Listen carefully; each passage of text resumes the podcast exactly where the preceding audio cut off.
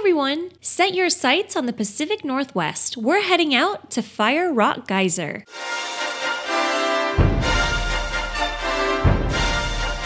Okay, not actually the Pacific Northwest, but kind of. We're going to Disney's Wilderness Lodge to explore the story and legend of Fire Rock Geyser, the active Disney geyser modeled after Old Faithful Geyser in Yellowstone National Park. The legend goes that before the lodge was ever built by westward settlers, the area was occupied by Native Americans. They would set off in hunting parties and be gone from their villages for days at a time. During the winter, after animals had already migrated away from the area, the group would instead catch fish from a lake. Once they caught the fish, they would make a small encampment on the rocks and build a fire to cook the fish. They would build the fire by placing kindling directly on the rock and rubbing a stick between the palms of their hands. Eventually, the friction created would start a fire. Each time the fire was built, they used the same spot on the rock, and at the end of each night, the fire was extinguished so as not to waste resources. Typically, in this area, winter conditions would decline and temperatures would become very frigid. One especially bad winter, the snow trapped the hunting group. They decided to keep the fire burning continuously to keep warm, even though they would usually not. After keeping the fire burning for five days, they heard the earth rumble, shake, and it began to crack. They believed that the earth was angry with them for wasting the fire, but it was so cold that they had no choice but to keep the fire burning. On day six, the tremors beneath them became greater, and they held a meeting to stay on the rock or to go home. They decided to stay.